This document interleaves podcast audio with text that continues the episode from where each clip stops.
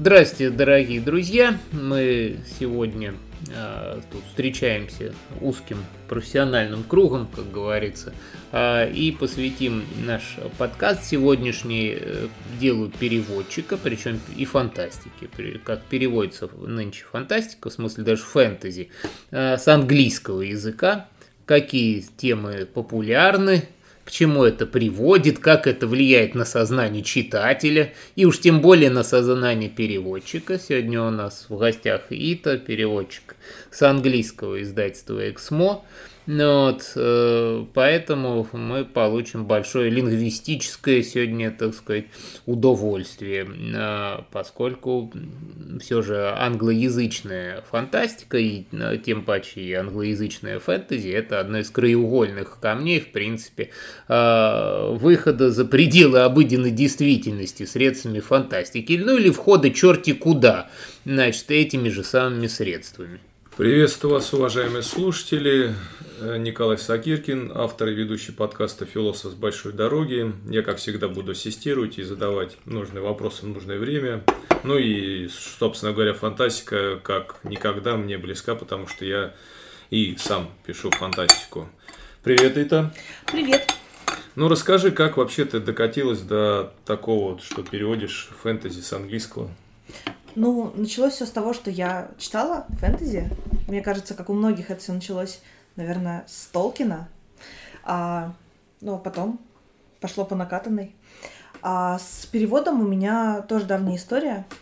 Я смутно помню, что я во втором классе еще пыталась перевести Гарри Поттера обратно на английский. Я даже не помню, как я дошла до этой идеи, но мне почему-то казалось ужасно интересным, да, посмотреть, как это было в оригинале, а это был, были дремучие года, и ну, никакого оригинала, естественно, не было. И у меня была целая тетрадка вручную исписанная вот этим всем. Я принесла это к учительнице, учительница сказала, что это ужасно. И я на 10 лет забыла про эту идею переводить фантастику. Вот оно, педагогическое мастерство-то какое. Только, только хотел сказать, то есть школьная учительница сказала, что это ужасно? Ну, она не то чтобы сказала, что это ужасно, она потратила очень много времени, исправляя все мои ошибки, а так как это был второй класс, ну, то есть я просто брала словарь и переписывала слова. Это было очень старательно и очень неграмотно. Ну, могло бы как-то воодушевить. А, ну, она, она потратила очень много времени, вот, занимаясь этим, но в итоге я решила, что все неправильно, у меня ничего не получится, и я не буду. Как я через 10 лет оказалась на переводческом факультете, я сама не очень понимаю. Но как-то я пережила эту травму. А потом я много времени занималась всякими интересными делами, которые совершенно не связаны с переводом. А потом я случайно познакомилась с а, ребятами, которые занимаются переводом, и перевожу книжки. Ну, то есть ты, получается, где-то нашла в соцсетях, да, как-то ну, рассказал, чем занимаешься, или как, как, как у вас общая тема какая-то была, что ли, что они поняли, что можно тебе привлекать? Там все забавно совпало. А, девушка, которая работает со мной в качестве редактора, выпускающего редактора, она еще пишет книги и пишет их очень хорошо. И я просто прочитала ее книжку, тоже фэнтези, и похвалила ее в соцсетях. Она мне ответила, а там рядом висело большое объявление от меня, что я могу переводить книжки, возьмите меня кто-нибудь, пожалуйста, на работу. И как-то вот все совпало. Я еще занимаюсь редактурой Э, собственно, литературной редактурой переводов. Так что я на это все смотрю с двух сторон. И как переводчик, как редактор перевода. Как стилист фактически. Да. То есть такой буквоед ты прям, да? Я, да, я со всех сторон в книжках. Вся жизнь про книжки. Это вот всегда такая, знаешь, дилемма пишущего и редактора. Пишущие всегда, наверное, пишут с ошибками и никак не подходят для навыков редактуры совершенно. Ну, это отдельные навыки совершенно. То есть они даже в мозгу занимают разные э, отделы, и нельзя одновременно писать и редактировать, потому что голова перегревается. Вот, Славь, ты сейчас стереотип э, развенчиваешь как раз потому, что в обычный стереотип, если ты пишешь, значит, ты очень хорошо знаешь русский язык, ну, или там английский mm-hmm. язык. Но я должен сказать по себе, что это не так. Ну, это действительно разные навыки. То есть э, писательство это про ну, это может быть про язык в том числе, но это еще про сюжет, про композицию, про рассказывание истории, опять же. А редактура это вот как раз про то, чтобы взять готовый текст и собрать из него что-то э, приличное с языковой точки зрения. А как вот происходит, мне как человеку, к стыду своему, не владеющему иностранными языками, ну, кроме там банальных каких-нибудь там перевести, может быть, название песни могу и общий смысл, э, непонятно, как вот ты схватываешь этот э, сюжет, ну, я исхожу из того, как нас всех учили обычно иностранному языку, то есть никак, да, когда ты вроде текст переводишь каждое слово, в итоге вообще не понимаешь, о чем там речь идет, да, вот. Как ты вот текст схватываешь, как это у переводчиков у вас работает, ты вот картинку какую-то видишь, или ты каждую букву там, ну не знаю, там переводишь, ну... Как такой... понимание случается. Да, вот восприять, понимать. Да, как тут читаешь, понимаешь, о чем там? Ну, процесс, ну, процесс чтения – это процесс чтения. Просто читаешь, как на русском, и понимаешь. Ну, опять же, если язык позволяет. А перевод – это когда ты читаешь, пропускаешь текст через себя, а, получаешь, опять же, от него какие-то эмоции, ну, потому что если мы говорим про художку, это же всегда про эмоции. И потом ты пересобираешь и смысл, и вот то, что ты почувствовал на своем родном языке. То есть ты разбираешь текст на кусочки и собираешь его на другом языке, пытаясь сохранить и смысл, и стиль, и вот эмоциональную составляющую, которая должна повлиять на дальнейшего читателя. Вот тут, кстати, мы к очень интересному вопросу, и прям даже сейчас я как козырну своим знаниями герменевтика текста подошли. А насколько мы, э, насколько ты вот ты сказал, что надо по-своему воссоздать текст, не утеряв смысл, да, вот грубо так скажем, насколько этот текст действительно, насколько это то, что сказал автор, и насколько это то, что ты, как переводчик, создаешь? Ну, перевести на сто процентов невозможно. Это такая штука, с которой надо просто смириться. Потому что потери будут всегда, и от переводчика зависит только то, какие они будут. А на самом низшем уровне который, ну, к сожалению, не все переводчики даже освоили, мы теряем смысл. Ну, то есть мы читаем текст на русском, и мы понимаем что-то другое. Дальше мы теряем а, эмоциональный накал, если переводчик просто механически что-то перевел.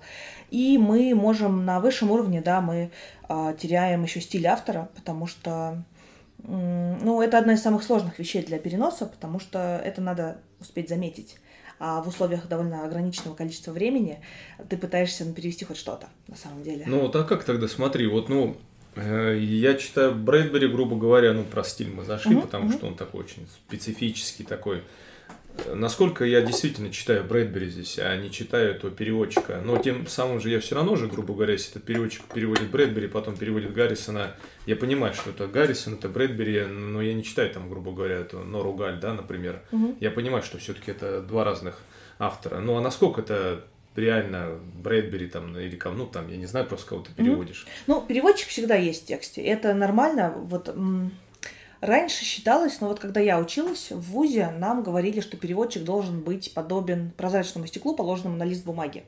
То есть мы берем э, оригинал, мы кладем на него тонкий э, слой стекла, и мы читаем это на русском, а самого переводчика мы не видим. Вот так не получается, так не может быть, и это абсолютно нормально, потому что ну, переводчик человек, он, э, у него есть свой опыт, у него есть своя личность, и она обязательно остается в тексте. А задача переводчика сделать так, чтобы его талант не задушил талант автора. Ну, это лучше всего видно, на самом деле, не в переводе прозы, а в переводе стихов, потому что, чтобы переводить стихи, надо быть хорошим поэтом. Ну, желательно быть не худшим, чем автор оригинала. Но чем а, лучше ты как поэт, тем сильнее ты звучишь. И поэтому тебя виднее. Сразу вспоминается средним поэтом. Маршак и сонета Шекспира, не помню какая, где он рассказывает о своей возлюбленной в таком достаточно уничижительном смысле, там и грудь у нее цвета навоза, и зловонное дыхание, а Маршак так перевел это все романтично, что, в общем-то, там, ну, лучше, чем Шекспир о своей женщине говорил, в общем-то. Маршак много чего переводил лучше, чем даже Байрон. А вот что сейчас вообще, какие тренды, что читают из фэнтези? Фэнтези же вообще жанр, который ну, настолько уже разросся, я даже не знаю, как, как, как вот уже сейчас пытаюсь удивить читателя. Ну, я могу говорить только за англоязычный сектор, потому что ну, я за ним наблюдаю. Ну, это самый такой влиятельный. Да. А, ну, с трендами такая история, что когда мы можем сказать вот это тренд, как правило, это уже всем надоело.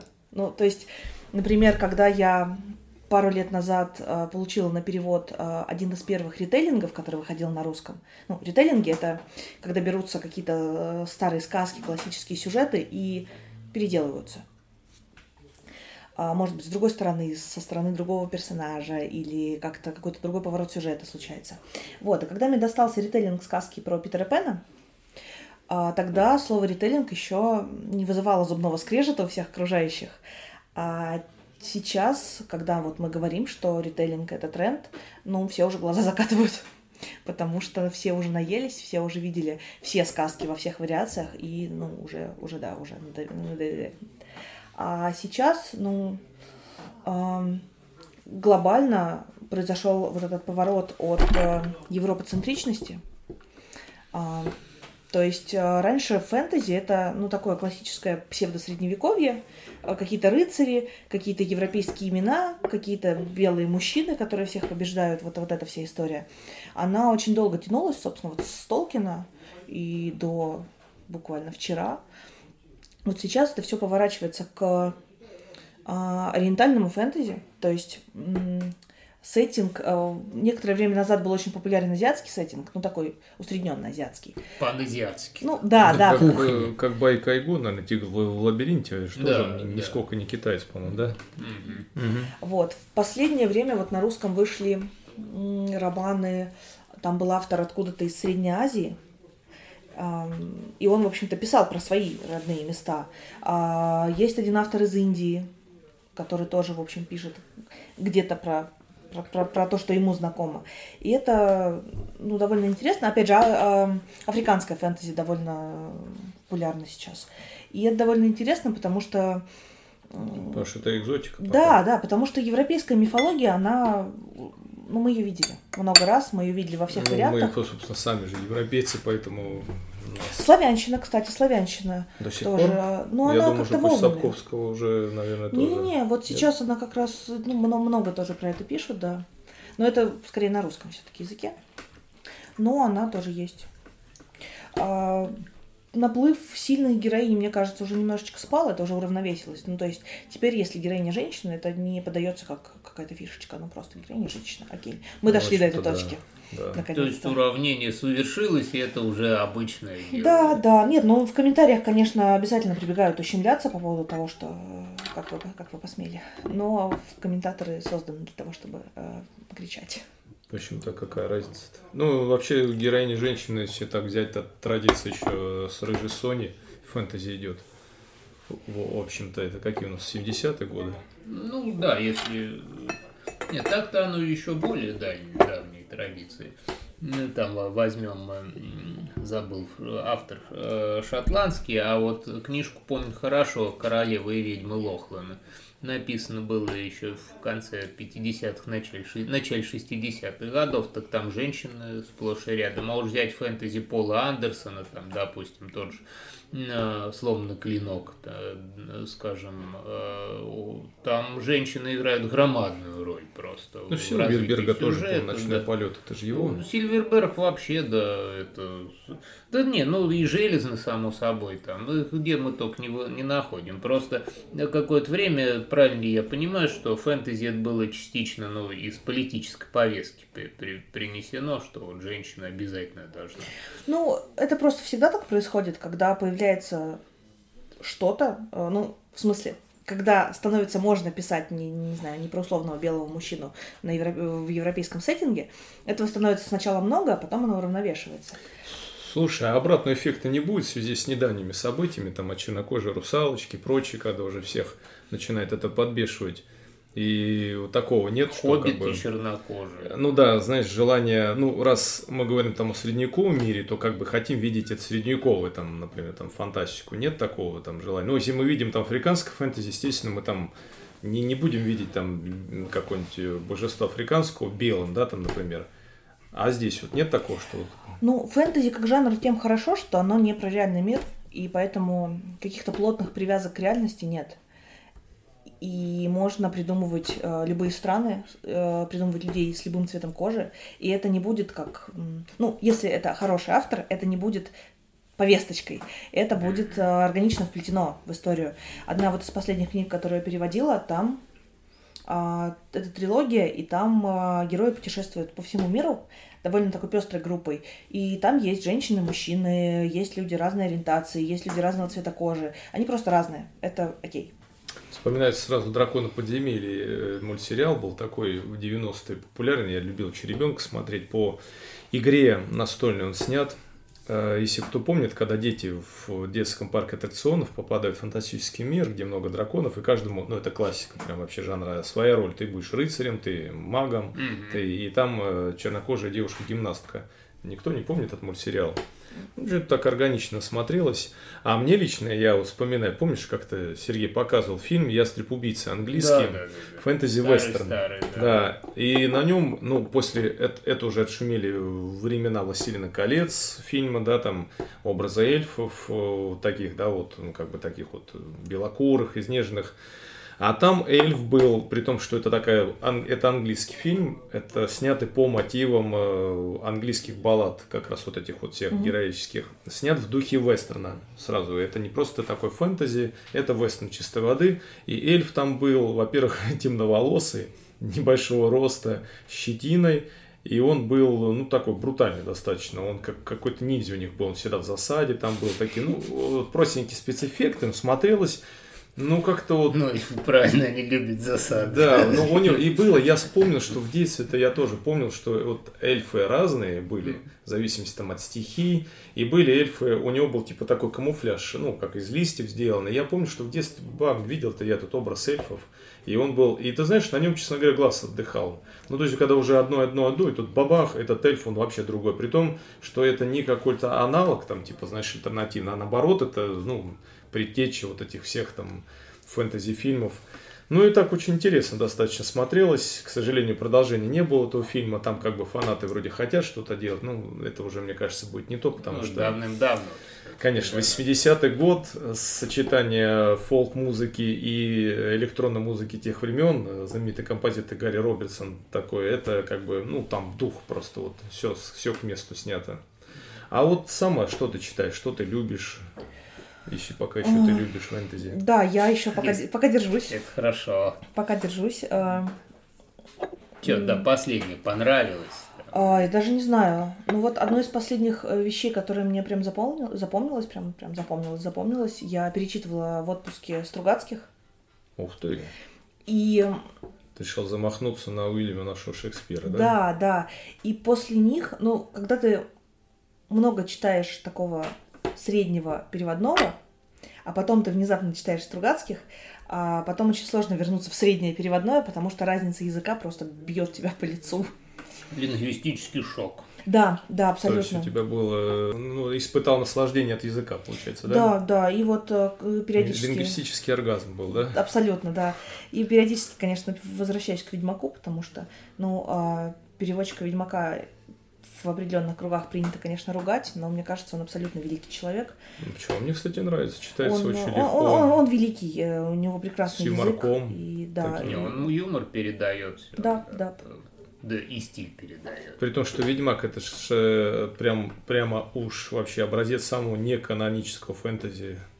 Прям не, не каноничный некуда. Он, по-моему, даже один из первых был, кто делал неканоничное фэнтези так называемое постмодернистское фэнтези? Ну, насчет одного из первых не знаю. Я, честно говоря, не помню, когда Ведьмак был выпущен. 80-е. 80-е. Ну да, это получается за, за раньше, чем всякие там Аберкромби. Господи, прости. Я люблю Аберкромби, это совершенно не ругательство. Ну, то есть, я так понимаю, а вот э, предпочтение, скажем так, среди читателей, да, от, э, если Э, скажем так, сформулирую вопрос. То есть бытует стереотип, что фэнтези все наелись, уже, но я так понимаю, что нет, на самом деле фэнтези не наелись. И вроде, казалось бы, жанр, он такой узкий, ну, как вот, знаете, как в кино, например, есть вестерн, да, вот вестерн, он и в Африке вестерн, и казалось бы, ну, а что там еще с ним сделать? Вот, понимаешь, что вестерн, он и в космосе дорога. он вестерн. Но он настолько сам, наверное, долгожитель, и все равно вестерн всегда всем нравится. Он все равно выходит новый фильм в жанре вестерна. Вот так я понимаю с фэнтези, да, вот фэнтези вроде бы он уже, ну, чем научная фантастика, потому что должно быть какой-то, ну, сверхъестественно, там магия, да, там правила жанра свои есть, да, там. А с другой стороны, каждый раз я смотрю просто э, какой-то нескончаемый поток фэнтези. Ну, на самом деле, фэнтези это очень широкий э, букет жанров, потому что у фэнтези единственное, э, единственное условие это чтобы э, была было какое-то допущение, которое не объясняется наукой. Ну, то есть магия, условно. А дальше мы получаем э, целую россыпь жанров, то есть у нас есть э, вот эти все э, янгадалтовые вещи, но янгадалт это не только фэнтези, это скорее жанровая, э, жанр аудитория, но то есть у нас есть э, все эти многочисленные истории про не знаю, а, ю- юных э, самостоятельных, которые а, открывают для себя мир, познают себя и параллельно спасают этот мир. Это что, что? Ну, это, это... Попаданцы.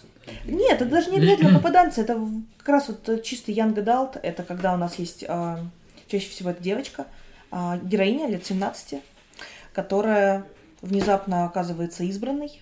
и- Что, прям анимешное. Ну да, да, да, он такой, он, он, он довольно однообразный жанр, но он для довольно специфической аудитории, он для этих 17 лет. И он всегда написан. востребован. Да, да. И, всегда, и там, э, в принципе, дальше все по, по шаблону.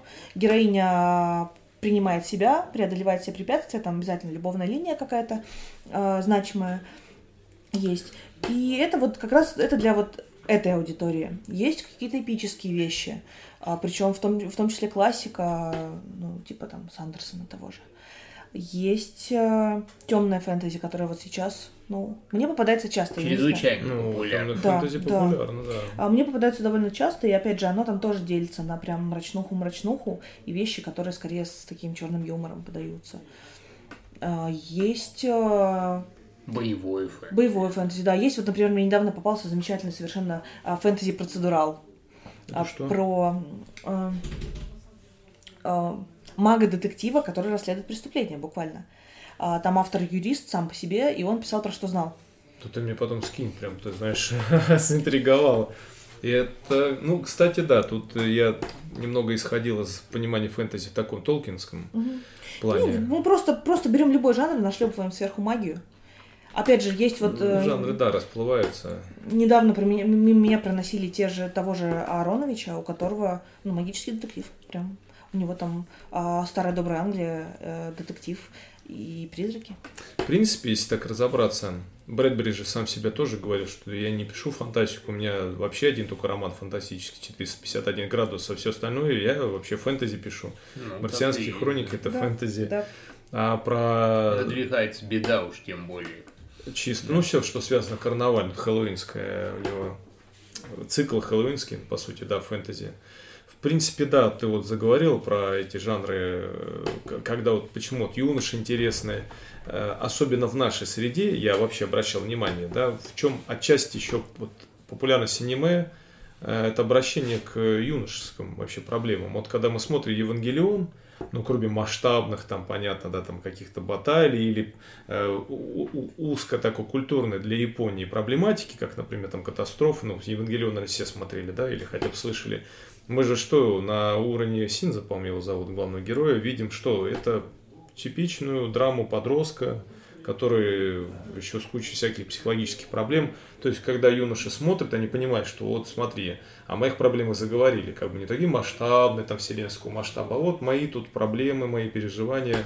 Но они соотносимы с событиями вселенского Да, масштаба. да, вот да, в чем да, дело. да. Это прекрасно отражает как раз психику, э, формирующуюся психику, когда все-таки своя личность становится Да. важная, даже очень со всеми. вот И некая, внутри. ну, сейчас я немножко Мгм. тут слишком сольное сейчас вступление сделал, но, э, как тоже писатель могу сказать, э, понятие такое есть, как вот близкий мне по духу маленький человек, то есть похожий на, на меня, когда мы берем какой-нибудь, ну, там, знаете, вот паблик чисто спортивный, да, вот кто-то не очень спортивный посмотрит, но никогда не сдавайся, там, и это все, а ему духа, например, не хватает, и он чувствует себя чужим, там, честно говоря, он понимает, что там какие-то есть там машины, да, там, которые этим занимаются, вот они никогда не сдаются, им всегда легко, ну, хотя это не так, ну да. Я всегда равно. так. Что думаю, такое. Да. И фэнтези тоже, да. До этого мы смотрели, если там, например, какой-нибудь там, ну, даже Фродо, неся кольцо, понятное дело, что это какой-то особый тип личности, да, то, ну, как-то очень, честно говоря, далекое, да, вот от меня, вот по ощущениям. Узок круг этих Узок, да. революционеров. А тут, вот, так говоришь, девушка 17-летняя, кажется, открывает подросток, читает, Да, понимаешь, да. что ее проблемы, да, там. То есть фэнтези становится, скажем так, ближе к читателю. Оно разное, да, и каждый может себе что-то найти. Вот в той трилогии, про которую я уже говорила, она как раз янгадалтовая очень. И там... А второе слово Янг, понятно, юноша. Young adult — это молодые взрослые. А, Ну, то есть это вот эти вот как раз ребята, не знаю, 17-22 Ага. лет, вот, вот, вот эта вот категория. Да, это вот люди, которые пытаются понять, как жить жизнь, условно говоря. Ну, которые еще вроде бы и уже, и уже не дети, но еще не Да, они взрослые. уже вроде как ответственны, но еще не очень понятно, Тут куда бежать. Почему еще популярный Они жанр ответственны за свою безответственность. Да, Да. почему жанр популярный, я так думаю, потому что на самом деле чисто возрастом, цифрами это же не ограничивается. Мы сейчас можем так немножко растянуть лет так и до 24, Да, а да. то и до 30, кто-то с таким. Конечно, у нас Да. уровень инфантилизации общества, он весьма существенный. Это правда. Это я подтверждаю. А, Ну, вообще, кстати, эм, я не очень внимательно следила за последними конференциями XMO, где как раз рассказывали про статистику, про тренды. Но единственное, что я оттуда выцепила, это то, что читающая аудитория — это как раз молодые люди. Большая часть. Это вот а, ответ, на самом деле, бабушкам на лавочках, которые такие, эй, молодежь не читает. Читает как раз молодежь. Да, это правда на самом деле. Поэтому, Точно, по- поэтому точно. собственно, рынок полон на Не поколение 90-х ща читает. Да и не старше, я уже не помню, как, как более старшее поколение, там родители наши когда не читали. Не, у меня все время читают. Ну, специфика. Мои вот не читающие совершенно. У меня иногда в последнее время что-то перечел, например, отец, но это было, скажем так, какая-то старая книга советская, помню, князь Серебряный. М. Читал? Ну, Толстовская-то, конечно. Э, Ну да, максимум э, мама, ну, с учетом, что она вроде как бы и библиотечный работник, но уже давно не читала. Ну, вот, им, им почему-то тяжело. Ну, а понимаешь, тут еще к чтиво, у них еще привычка такая читать, что значит серьезное надо, вот, знаешь, вот почитать. А э, это надо собраться надо с силами, собрать да. духом, да. Ну, князь Серебрин тоже чтиво интересный, но это тоже вот это вот как бы сложные политические какие-то моменты. И к вопросу о том, что ты читаешь, все равно чувствуешь себя чужим-то в этом прозе, ты себя не находишь, да, вот что это я вот здесь вот нахожусь. Это какие-то масштабные проблемы государственного уровня, там вот когда-то это было, да. А юноши, правда, даже по вот этим вот сайтам посмотреть, там Автор Today, может быть, кто знает, еще Мгм, есть такой пишущий сайт, и там очень много фанфиков, там каких-то таких. Вот я прям открываю, такое ощущение, как будто я аниме в прозе смотрю, знаешь, вот. А, кстати, а вот э, переводы комиксов, манги, там, аниме, вот эти, как-то ты с этим, с- ну, общалась? Вообще, как, как сейчас это по духу Вот не добралась совершенно туда пока что. То Ну, есть ты не ну, анимешница? нет, я смотрю аниме, смотрела, когда у меня было время на что-нибудь, кроме работы, э, я смотрела аниме. Но я не добралась до перевода манги, потому что, ну, мне не нравится вот эта вот а, привычка переводить с перевода, а японского я не знаю, поэтому, ну, что я там на перевожу. А вот чтение. я себя поймал на мысли, что мне тяжело читать комиксы. Я привык, я либо читаю, либо смотрю. Абсолютно то же самое. Я не понимаю, что Ну, делать с этим богу, что листом. это не Абсолютно. меня. Я не понимаю, то ли на картинку смотреть, то ли текст Вот читать. что это такое? А в детстве же я помню, что ну, ну, комиксов там прям таких не было. Ну как, были, журнал Миша, там Мурзилка, веселые картинки, это же Что были там комиксы. было, да, конечно. Я- Веселые картинки типичный комикс. Ну и вот почему сейчас, на твой взгляд, так вот с возрастом? Не знаю, у меня абсолютно та же самая история. Я прочитала за свою жизнь несколько манг, потому что мне надо было, ну, очень надо было. И а, один комикс, тоже, кстати, про книжки Экслибриум, Бабловский. Но это было очень тяжело. Я тоже, я читал День мутанта, обалденный, кстати, комикс, э, такой жесткий, нуарный от Марвел, и я вообще не помню о чем. Понимаешь, хотя я же читал. Ну, хотя впечатление есть картины, есть, да. э, они не помню. Ну, я помню там, в общем, что какие-то отдельные эпизоды. Или Лига выдающихся джентльменов Алана Мура. Уж на что это вообще хит. Э, Я прочел и не могу сюжет воспроизвести. Вот у меня та же самая история. Я читала Ходоровский в свое время, ну, потому что тоже такая классика-классика. И я даже тоже не смогу пересказать, что я А прочитала. вот почему так? Помню, рисовка была очень красивая. Ну, на твой взгляд, почему? Э, Не знаю, мне кажется, это привычка воспринимать большие объемы текста, и когда он нам дают маленький кусочек текста, мы не понимаем, что с ним делать. Мне еще, мне еще мало все время, информации мало, потому что Наверное, я да. привыкла ее получать через текст, а там надо глазами смотреть и на картинку, и я так не умею просто.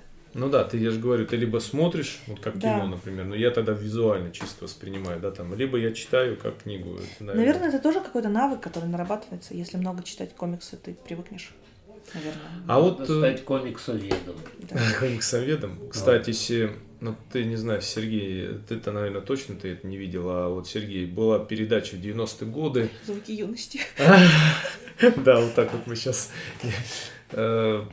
комикс-бум. Надо же поностальгировать. Была, да, да. Да, слушай, замечательная передача, они мало кто помнит. Я написал, а нашел, есть комикс-бум, это такая э, ну, группа, комьюнити, и, по-моему, издательство, я не знаю, что это, она о комиксах пишет. Я им пишу, говорю, ребята, это не вы там они говорят, да нет. Он даже полез, нашел где-то архив старых телепередач за начала 90-х. Говорит, да, говорит, правда, ты, мол, прав. Говорит, была такая передача. Но это, говорит, не мы, мы типа не последователи этой передачи. Это вот касаемо фэнтези, у меня есть э, пара таких вот вопросов. Мне вот иной раз я смотрю на нынешнюю нашу обстановку, так сказать, мировую и отечественную. И э, это типичная такая ситуация уже не столько с точки зрения научной фантастики ее можно оценить, на мой взгляд, сколько можно оценивать с точки зрения фэнтези. То есть это своего рода такая у нас Э, чистая игра престолов такая получается. Ну да. Да, со всеми, причем учитывая восприятие противоборствующими сторонами друг друга, там на военном или на идеологическом фронте, это еще вдобавок ко всему одушевление, так сказать, э, противной стороны, э, разодушевление человеческое, переодушевление в каких-нибудь монстров-чудовищ. Ну да, такой мордор, типа там... Э, ну да, там везде мордор, эти самые злодеи, орки там. А, вот. И, э, соответственно, у меня такой вопрос, эм, насколько вот на твой взгляд отражает фэнтези, отражает в таких сказочных волшебных формах реальность? Современная фэнтези, потому что за классиков я скажу, что она круто отражает. Да. Я то хотел сказать, вставить ремарку. По сути, это фэнтези, я сейчас просто свою ставлю. Если мы вспомним, там, как жанр появился, это же было отражение кризиса той старой Европы войн, после мировых сути, войн. Да, да. да. Такой некий эскапизм, с одной стороны, с другой стороны, это вечное обыгрывание ну, библейских тем, если взять Толкина и ну, Льюиса, ну, и мировых если войн. брать европейскую да. фэнтези. Да, Но да. в отношении китайской тоже Сунюкун путешествие на Запад это отражение одного из китайских кризисов тоже самое. Ну да. Получается. Ну, вот. Как ну, вот современные авторы ну, способны ну, По-хорошему, на, на это надо смотреть лет через 10, в лучшем случае, лучше через 30. О, а, да. Потому что сейчас-то мы ничего не увидим. Потом, потом да, потом мы увидим угу. этот, мы, конечно, увидим этот отпечаток, а, но потом. Сейчас, mm-hmm. сейчас мы все в этой большой травме, мы То не способны параллельно, увидеть. Параллельно нету такого э, ну, непосредственной реакции. Я единственное, что я слышала интересное мнение, и ну, я бы понаблюдала за вот тем, как это будет развиваться. А, слышала мнение, что вот эта волна темного фэнтези, которая mm-hmm. ну, сейчас, возможно, подходит к концу, это как раз а, следствие ну, сытых годов, mm-hmm. когда все было, ну, плюс-минус нормально, и людям хотелось так, каких-то да. эмоций. Да, да. А так, кстати, всегда, заметь, чем более святое общество, тем да. больше постапокалипсиса. Ну, да, и поэтому была вот эта вот вся темная, расцвет темного фэнтези, и сейчас э, есть мнение, что все это перевернется, наоборот, во что-то более классическое, типа Толкиновское. Ну, то mm-hmm. есть, когда есть четкое добро и зло, и не надо думать, кто вообще плохой, кто хороший. Серая мораль отойдет немножечко в сторону, потому что, опять же, ну, хочется понятности. Приходится выбирать сторону. Да, mm-hmm. и да. как раз э, есть мнение, что появится произведение, где будет черное и белое, ну, в принципе, они уже появляются, и где ты можешь просто вот примкнуть к хорошим, быть хорошим, и хорошие победят. И вот, вот это тоже будет немножечко ответ на жуткий мир вокруг, потому что, ну, когда темная фэнтези уже вокруг, хочется уже чего-то хорошего. Да, ну, то да, есть тем, темная фэнтези со своей предсказательной справилась, так сказать. Она предсказала развитие, так сказать, развитие душ не в ну, самом это как лучшую научная сторону. фантастика тоже была же, ну, сначала она, в принципе, science fiction, она была научная фантастика, вся фантастика была научной, в принципе. Потом появляется New Age, где не объясняется уже, почему так работает там какой-нибудь гипердвигатель, он просто есть и все такой, знаешь, вот. Но сейчас немножко такого нету в требованиях, чтобы было очень научная фантастика, потому что наука еще скакнула и еще попытаться объяснить Не у всех мозги работают. Да, в квантовую физику это да. С другой стороны, что-то такое появляется вот э, ну, вот, кстати, азиатская тоже, паназиатская, но у них, они идут, мне кажется, по тропам э, европейским, у них научная фантастика пока играет, потому что как бы и запрос есть, но все-таки китайское общество с левыми идеями как бы рационализировано должно быть, научный прогресс, фэнтези у них тоже есть, но я имею в виду такие вот сейчас хитовые самые, да? Но там... это недостаток перевода. На самом деле, если в китайский магазин Мгм. мы заходим, там три четверти фэнтези, ну, А, две вот, трети, да. и одна треть все остальная фантастика. Ну, хотя, да, фэнтези это вообще-то общество, если так подумать, я сейчас прикинул, им же ближе фэнтези. Им китайцы. они живут в нем. Да, да, да. У них язык фэнтези. У них там иероглиф думать состоит из э, графических элементов дерева, глаз и сердца. У меня дерево, глаз и сердце в голове. А, что-то я хотел... А, ну вот такой вопрос по уровню именно англоязычных авторов э, самого английского языка. Вот как оценишь современных авторов фэнтези с точки зрения, ну, так условно говоря, процентное соотношение, где язык прям шедевральный такой получается, а где, прости господи. По-разному, опять же, я думаю, как везде, есть э, очень яркие авторы, есть э, авторы проходные, есть, опять же, авторы, от, от которых никто ничего не требует, потому что, ну, там главный сюжет, Мгм. не знаю, там любовные переживания. Вот А, всё. и что там, как они? Главное, чтобы захватить, да, не важно, Да, ну то есть все, средствами. по-разному, все очень зависит от самого автора. И, ну, в общем, как везде, в любом языке, и я думаю, в любом жанре есть классные стилисты, есть а, люди, которые пишут а, очень интересно, есть люди, у которых очень глубокие персонажи. Ну, а, а вообще, манера писать, э, как сейчас вот меняется? Ну, мы почитаем там, например, прозу. Ну, мы никогда не спутаем там 19 столетие прозу и 20 Хотя, хотя есть вот авторы, если почитать Уэллса, то Уэллс пишет не как Жюль Верн. Уэллс пишет интереснее намного. Вот он. Ну, потому что он еще же был все-таки журналистом. А хотя Жюль Верн тоже, по-моему, был журналистом. Да, да, да. они- Ну, все-таки вот как-то разность этих... эм, То есть, можно сказать, есть фэнтези 20 века и 21 по стилю написания? А, Да, ну, конечно. И чем отличается? Короче, содержание диалогов больше или... А, Мне кажется, сейчас больше экспериментов с языком, то есть авторы себе, в принципе, больше позволяют. А, Есть, например, книга, которая, ну, она, наверное, не одна, просто вот я одну знаю, которая частично написана во втором лице. То есть ты... И а- а вообще это тоже прием, который довольно ну, становится популярнее. Э, Просто вот я, я видела только одну такую книгу. Крайне слышала. диалоговый прием. Ну, то есть Это- там такое, как- как ну, ты, ты заходишь, ты делаешь, ты видишь. А, А, это позволяет вот. э, создать максимальное погружение читателя, который стоит А, буквально вот за, за плечом Читается героя. как это, насколько это? Получается, как инструкция такая, нет? А, это своеобразный стили- стили- стилистический прием, а, к нему надо просто привыкнуть. Ну, кому-то нравится, кому-то не нравится, он просто есть.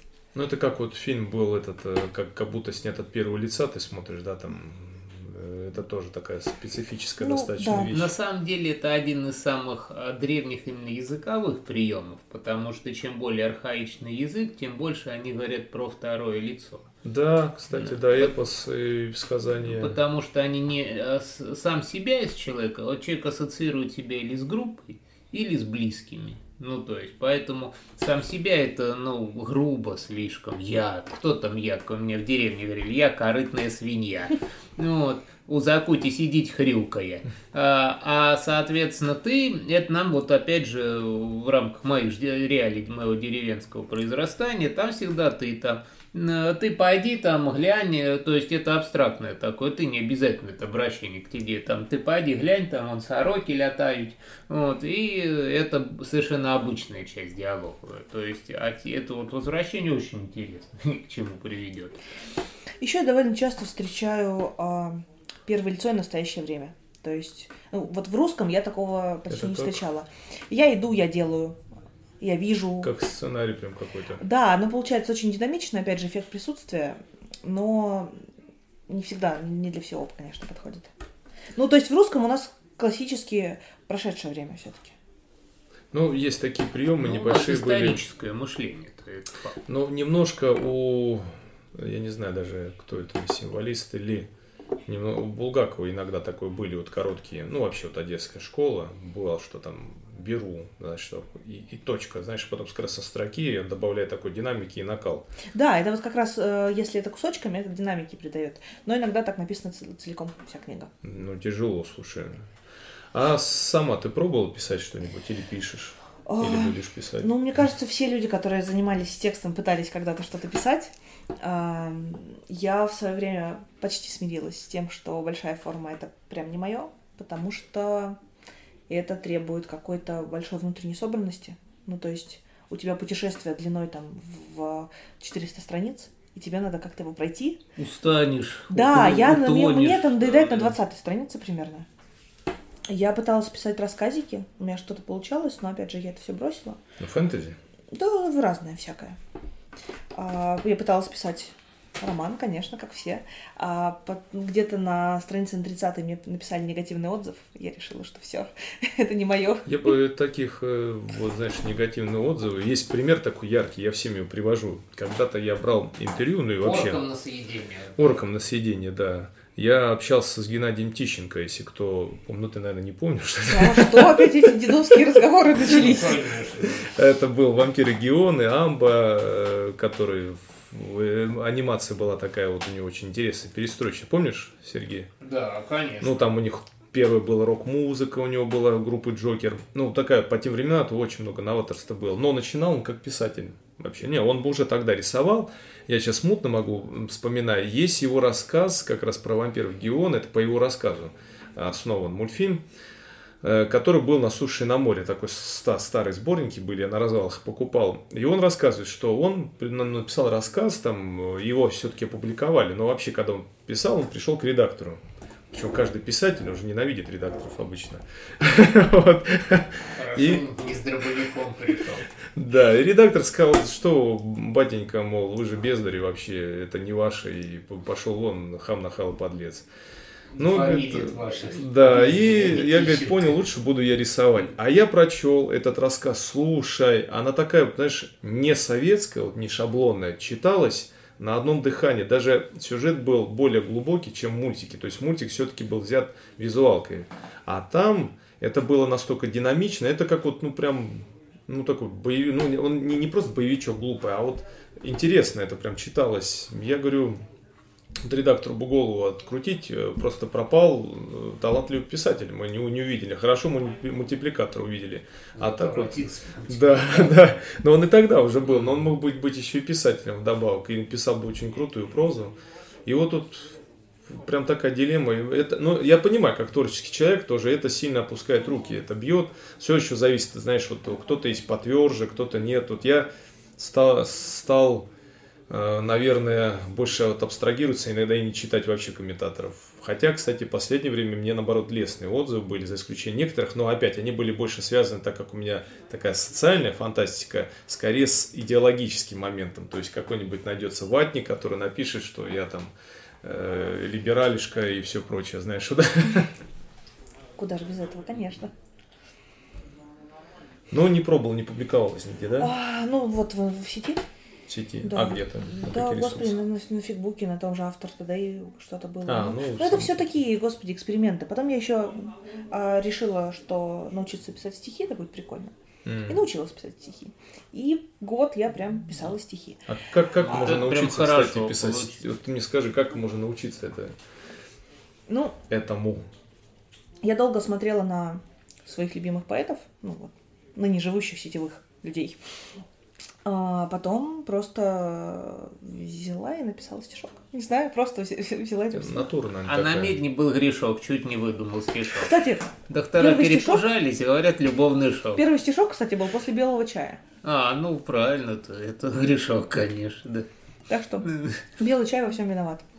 Белый чай, но мне не помогает. Вот. видишь. А, да, потом вот началось... Тебе пуэрчик поможет. Я не могу. Я пробовал тоже, в юности пробовал. Но это была замашка под какие-то, не знаю, там, ну не это громко, конечно, сказано Данте, ну, все что-то вот, вот такое, о высоком. Это, знаешь, вот писать э, любовную лирику я, честно говоря, презирал. Все мы, все мы, кто там не был. Поэтому ничего такого, да. А потом я, в общем, забросил и, и не получалось больше. Ну, знаешь как, я понимаю, что если я начну делать и буду делать, оно что-то получится, но в прозе я уже как-то поднаторил и могу, знаешь, немножко, ну, скажем так, произвести впечатление. Стихами, думаю, позориться не хочется. Это в рэп, если что, можно. Революция, контрреволюция, кеды, полукеды. Прекрасная рифма. Ну, а над чем ты сейчас работаешь? Что переводишь-то? А, Сейчас я перевожу а, замечательный роман. А, Вот моя выпускающая редакторка называет это New Adult. New Adult это вот как Теперь я. Это как Young Adult, только для людей постарше. То есть для, для людей вот А- да, а есть Old под 30. Adult? Ну, Old Adult, я думаю. А это мы сегодня это самое показали, какой он должен быть. Вот, ну то есть это вот как раз для людей чуть постарше с их проблемами.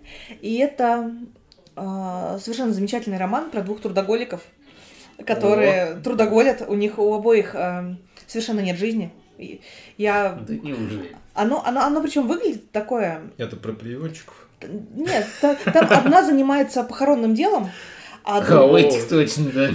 а другой э, патрулирует что-то типа зоны. Ну, то есть там такая... Как сталкер, что ли? Ну, вот там такой магический сталкер, да. То есть там во- вообще это вестерн, это вот прям вестерн, потому что у них там а, пограничье, какой-то маленькие городки, где есть главная улица, которая называется Главная, и примерно больше ничего вокруг нет. И вот они там живут, там а, есть эта большая зона, в которой происходят странные вещи, там это мифологически обосновано, у них там боги были заперты в этом месте, а потом боги убежали, а зона осталась. И есть эти пограничные городки, которые вокруг, и... Ну, это у нас любой ПГТ. Ну вот примерно, да, да, абсолютно. Вот Такой вот прям вестерн-вестерн. И вот он патрулирует э, эту зону, она э, делает лодки, там такое все морская тематика, там мертвые уплывают по соленому А, морю. на Кахарон? Ну, да. Ну, Вот, ладно, э, вместо гробов там лодки, это- а вместо автострады водострада. И вот они, собственно, живут каждый свою жизнь, оба трудоголики, у обоих только работа, ни друзей, ни отношений, ничего нет.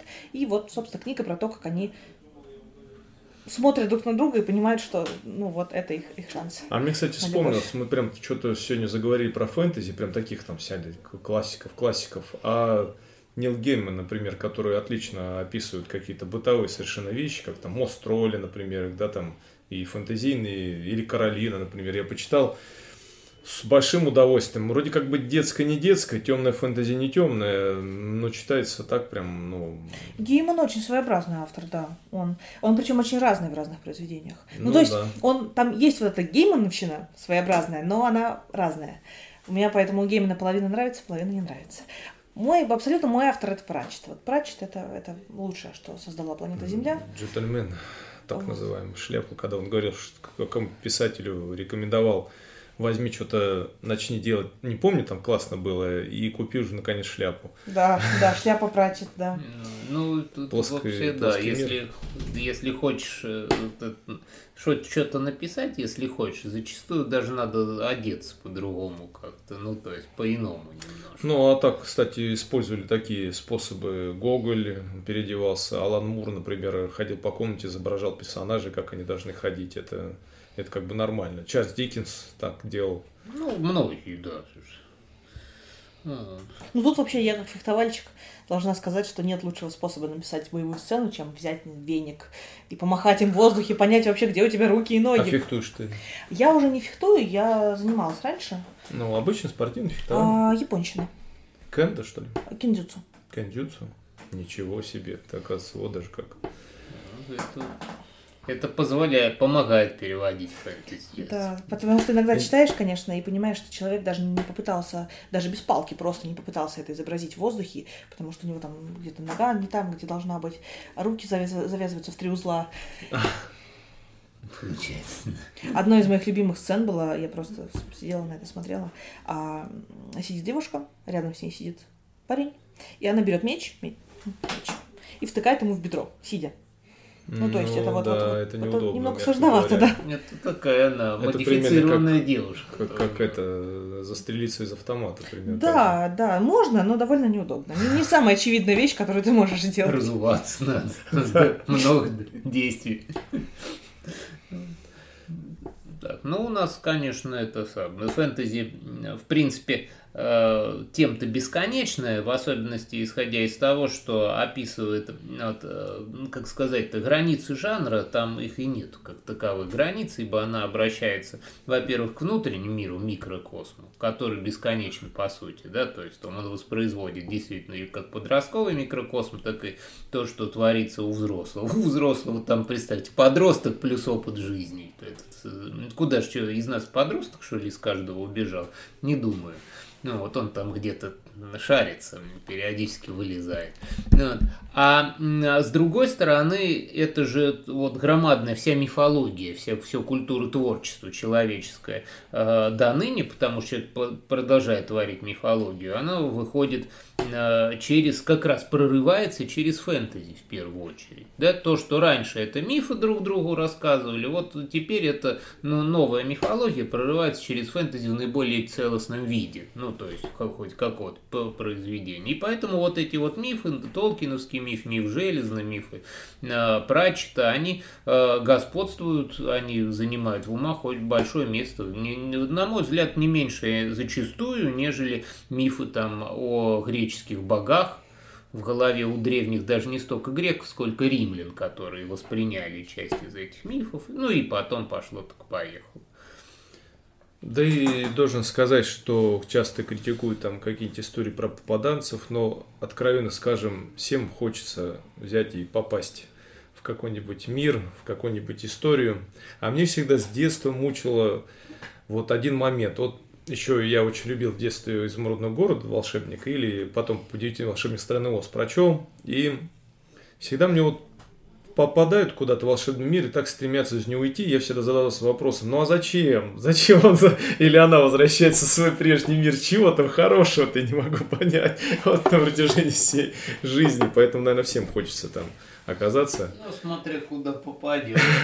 То можно, оно и у нас на, на планете можно куда-нибудь сгонять, и тут же ты понимаешь, что ты попал, что ты реальный попаданец. Да? Да, в, в одной фэнтези-книге э, это работало так. Ты попадал туда, а обратный портал работал только если тебе туда очень надо обратно. А если тебя там кто-то ждет, если у тебя там что-то вообще есть, что тебя тянет обратно. Если ничего такого нет, то портал просто не откроется. А Ты судебные остаешься. приставы не считаются? Что-что? Судебные приставы. Они же тоже тебя очень ждут. Как этот портал не сработает? Хороший вопрос, хороший. Ну, если ты их не ждешь, то, может быть, это так Это, кстати, неплохой сюжет такой для рассказа. Отлично. Да, ты запрыгиваешь в другой мир, но ты не можешь там укорениться, потому что тебя тянет обратно Коллекты, ипотека да, да, и алименты. Да. Жена, там, работодатель. Ужасно, это какой-то хоррор. Темная фэнтези очень.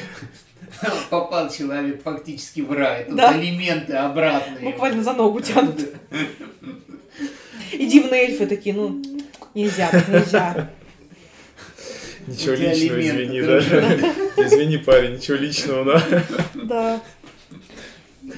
Буквально, буквально а, апостолы такие. Апостол Петр такой, не-не-не, не пустим. Извини. И не плати. То есть самое смешное Сизада еще добавок. Знаешь, а, что а сатановское. Да, Нет, дружок, давай-ка обратно. Да, ну как ко мне понравилось в аду, умру, опять туда пойду.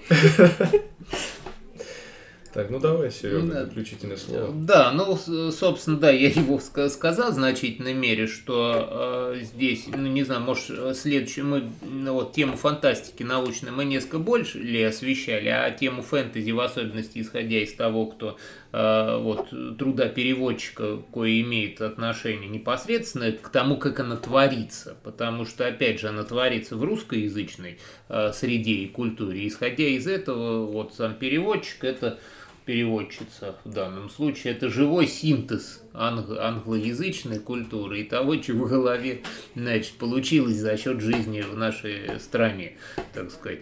А, и, конечно, это вот мы сегодня какое-то общее осмысление сделали, а потом, не знаю, можно по стилям в свое время тоже периодически встречаться, пробегаться по стилям. Ну, вот, и там а, что-то вот действительно Young Adult, New Adult, еще какие-то, может, ну, стили, adult. да, Old Adult. Есть ли такой вообще, да? Old Adult это когда ты Сапковского пятый раз перечитываешь. А, very, very old. вот. А, ну вот, так что да, и мы, и, ну и лингвистическую составляющую мы сегодня коснулись, но мы ничего как подробно не разбирали, каким образом переводятся те или иные вот ну, классические фон- обороты на русский язык. Там же не я все. Там просто что... не знаю, что здесь спрашивать. Да. Не, понимаю ну, ничего. Я знаю, но время там у нас опять же такое. Оно время, чтобы не растекаться мыслью по древу, мы лучше в следующий раз растечемся. Вот. А, вот такие дела. Короче, премного благодарен. Я Итан доставил значит, много интересных данных. Я вот действительно сами термины, вот это какой-то Young Adult, Я теперь хоть знаю, как большую часть своих коллег называть. Ну, э, по преподавательской деятельности. Да. А не Дау, да. не. Да, да. Ну, не, у меня половина-то уже достаточно. Это, в вузах нынче увеличится количество молодых преподавателей, согласно указу Свыше. Минпроса, да, свыше, да. Ну, не знаю, божественно Глаз. или указу, да. Ну, вот. Но и old, very old adultов тоже много, да, я вот к ним отношусь. Вот. Вот, э, значит, ну что ж, на сегодня, я думаю, мы закончим нашу беседу и до новых встреч в эфире. Пока-пока. Пока.